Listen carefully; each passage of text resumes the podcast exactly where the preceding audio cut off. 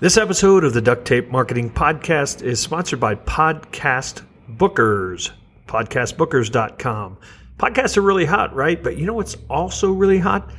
Appearing as a guest on one of the many, many podcasts out there. Think about it much easier than writing a guest blog post. You get some high quality content. You get great backlinks. People want to share that content. Maybe you can even transcribe that content. Being a guest on podcast, getting yourself booked on podcast is a really, really great SEO tactic, great brand building tactic. Podcast bookers can get you booked on two to three to four podcasts every single month on autopilot. Go check it out, podcastbookers.com.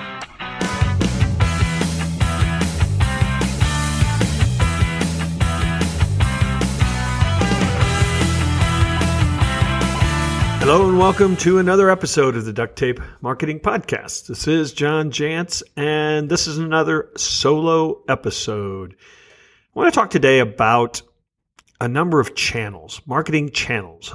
We've got about 18 of them today. I think when I started my business, we had six or seven ways to reach our prospects and customers.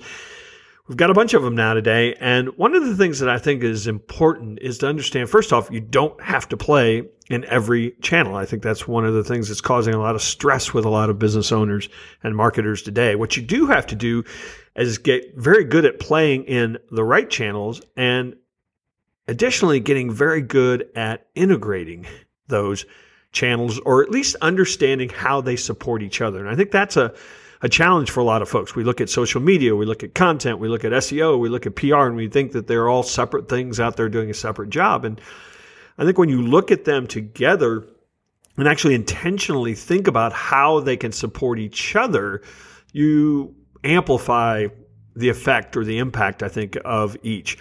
So I want to focus on three today. I want to talk about content and social media and SEO. I consider those really separate channels. However, content is air for marketing today. It, it really powers uh, every step in the customer journey and uh, clearly is one of the most uh, essential marketing channels. In fact, it probably is not really even fair to consider it a channel uh, anymore because I think it's it's you know it's like the gasoline that goes in the car.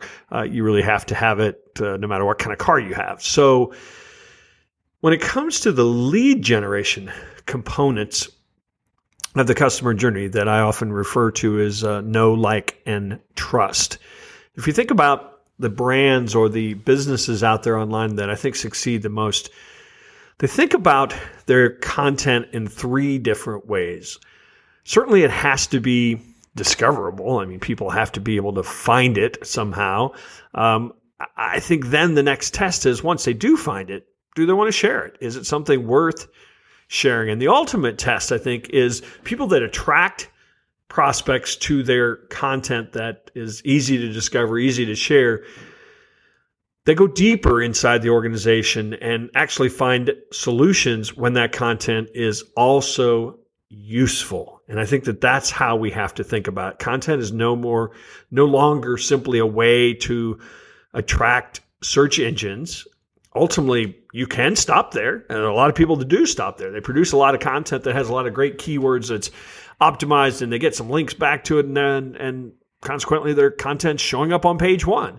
But when somebody goes to that because they have a problem they're trying to solve and they went to a search engine and they went to that content because they found it in a search engine but then it lays there kind of flat and isn't that useful you typically don't get much value from that so I want I want you to think about those three stages, um, and that we think about as we produce content, as we have a content strategy, that we are are producing content that certainly is discoverable, but it's also shareable and ultimately is useful. So let me break each of those down.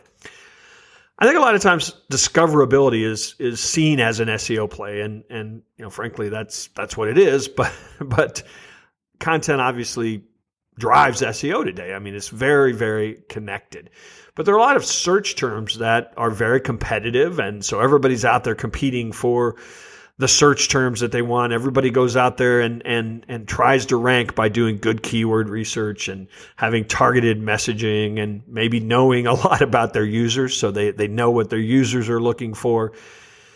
Maybe even develop an, a sense of intent so that they can use really good on page uh, practices. So the metadata and the internal linking and, and even the off pages, the organic links that they get and the social signals. These are all, these are all kind of the SEO practices that make your content discoverable, but it has to start with a content strategy that says, yes, we want people to find that, but that's not where we want them to stop.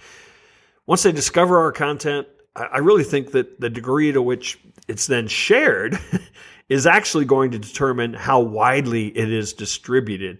And it's sort of ironic, but but by thinking about shareability of content, you're actually multiplying uh, the the impact of search engine results because shares are going to draw links and you know other important SEO signals.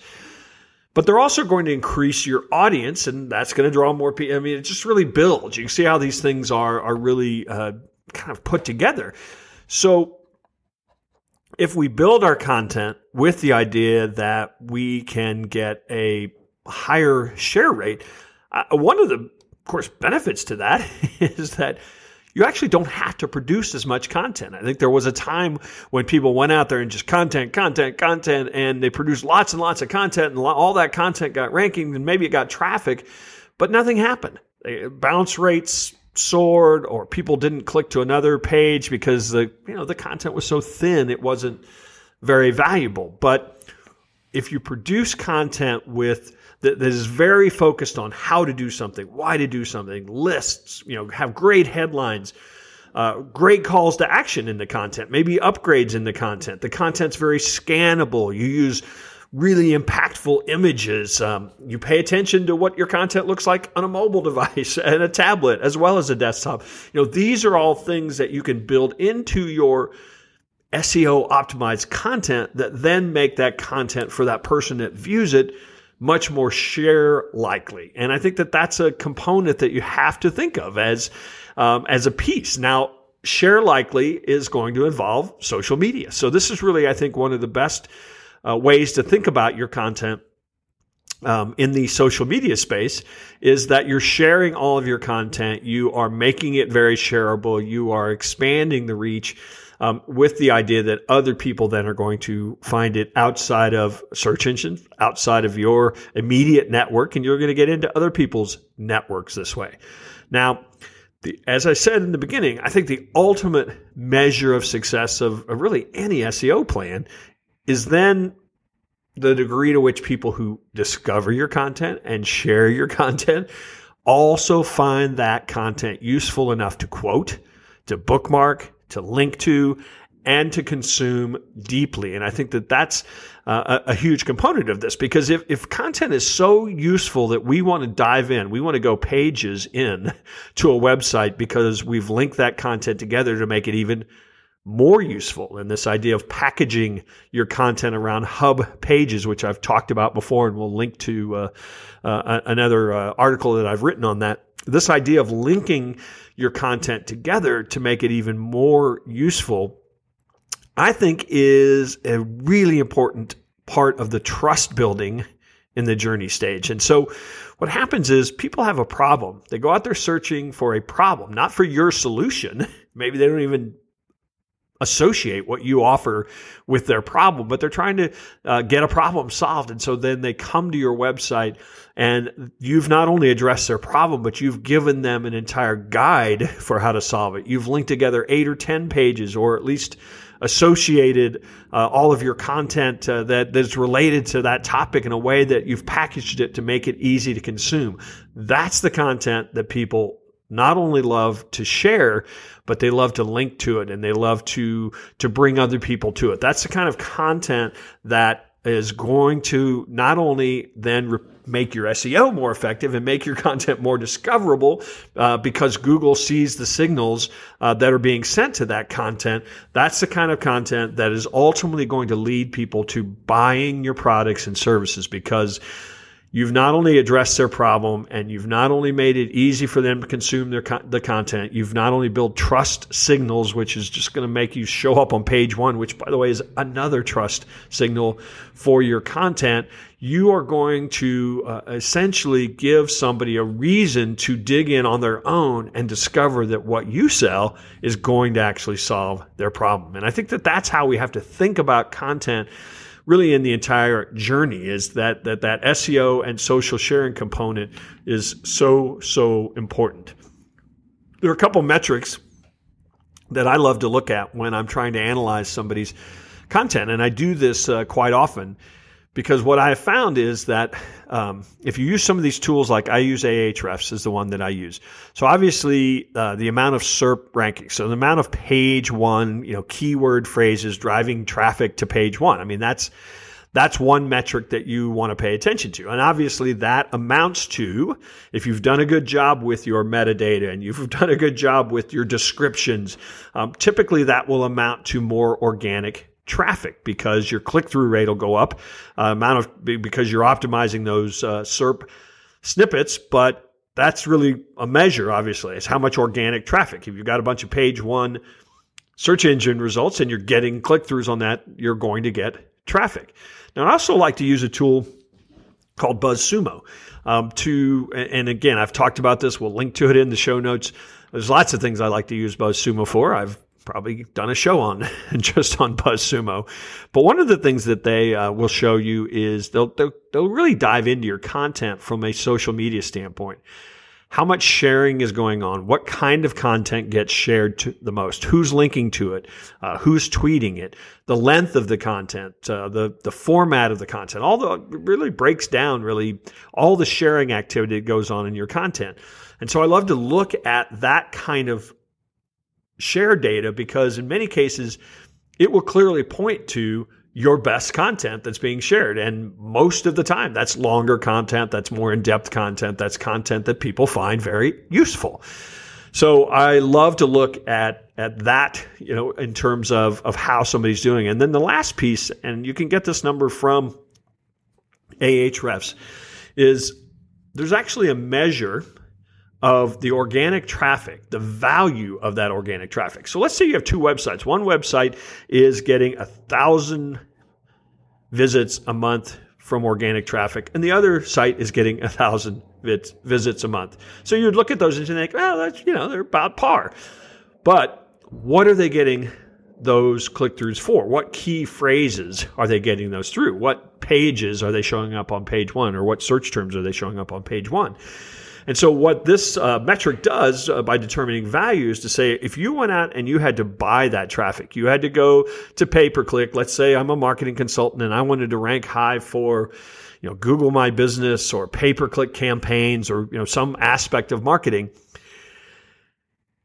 And if I didn't rank for that page, and, I, and, the only way to get traffic for a search for that term would be to buy ads, it basically says, well, if, if same amount of traffic, our thousand visits, if you had to buy that at $6.57 a click or whatever it would cost, you know, here's what the value of that traffic is.